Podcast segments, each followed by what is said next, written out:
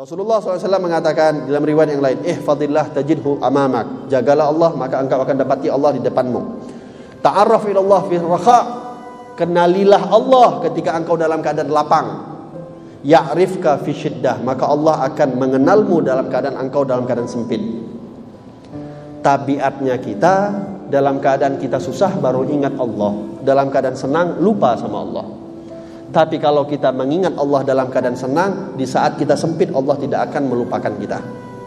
Itu janji yang diberikan oleh Nabi Muhammad SAW yang disampaikan dalam pesannya Abdullah bin Abbas, wa'lam annama akhta'aka lam yakun liyusibak. Ketahuilah, kata Rasulullah, barang siapa yang telah memburukkanmu, yang telah menyakitimu, dia tidak akan bisa menyakitimu kecuali telah ditetapkan oleh Allah Subhanahu wa taala.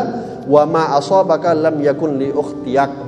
Dan apa yang telah diberikan ganjarannya oleh Allah Subhanahu wa taala kepadamu itu tidak akan salah alamat.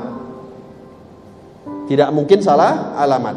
Wa'lam annan nasra ma'al sabri. Ketahuilah bahwasanya pertolongan itu akan diberikan oleh Allah setelah kita sabar.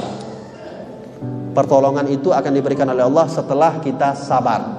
Bukan belum sabar langsung minta pertolongan. Wa annal farja ma'al karbi.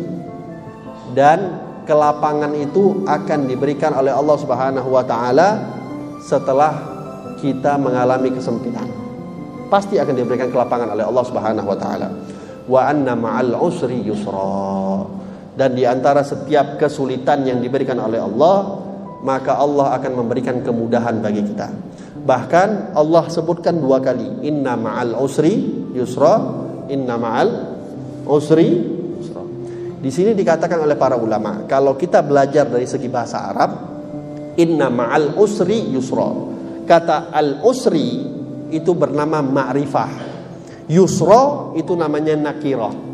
Dari segi ilmu bahasa Arab disebut oleh Allah, inna ma'al usri yusra, inna ma'al usri yusra.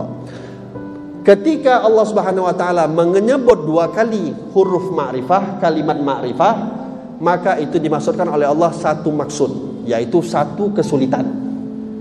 Namun ketika Allah sebut yusra dua kali, yang itu adalah nakirah, tidak dimaksudkan oleh Allah satu kemudahan, akan tetapi dua kemudahan. Kalau saya jelaskan dari bahasa Arab, dari segi nahunya nanti makin repot, tak kemana-mana kita.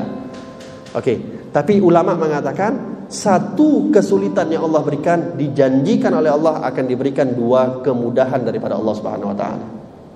Inilah makna inna ma'al usri yusra, inna ma'al usri yusra. Dua kali, satu kali kesulitan daripada Allah, dua kali kemudahan akan diberikan oleh Allah Subhanahu wa taala.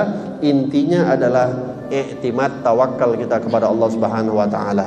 Ini berat.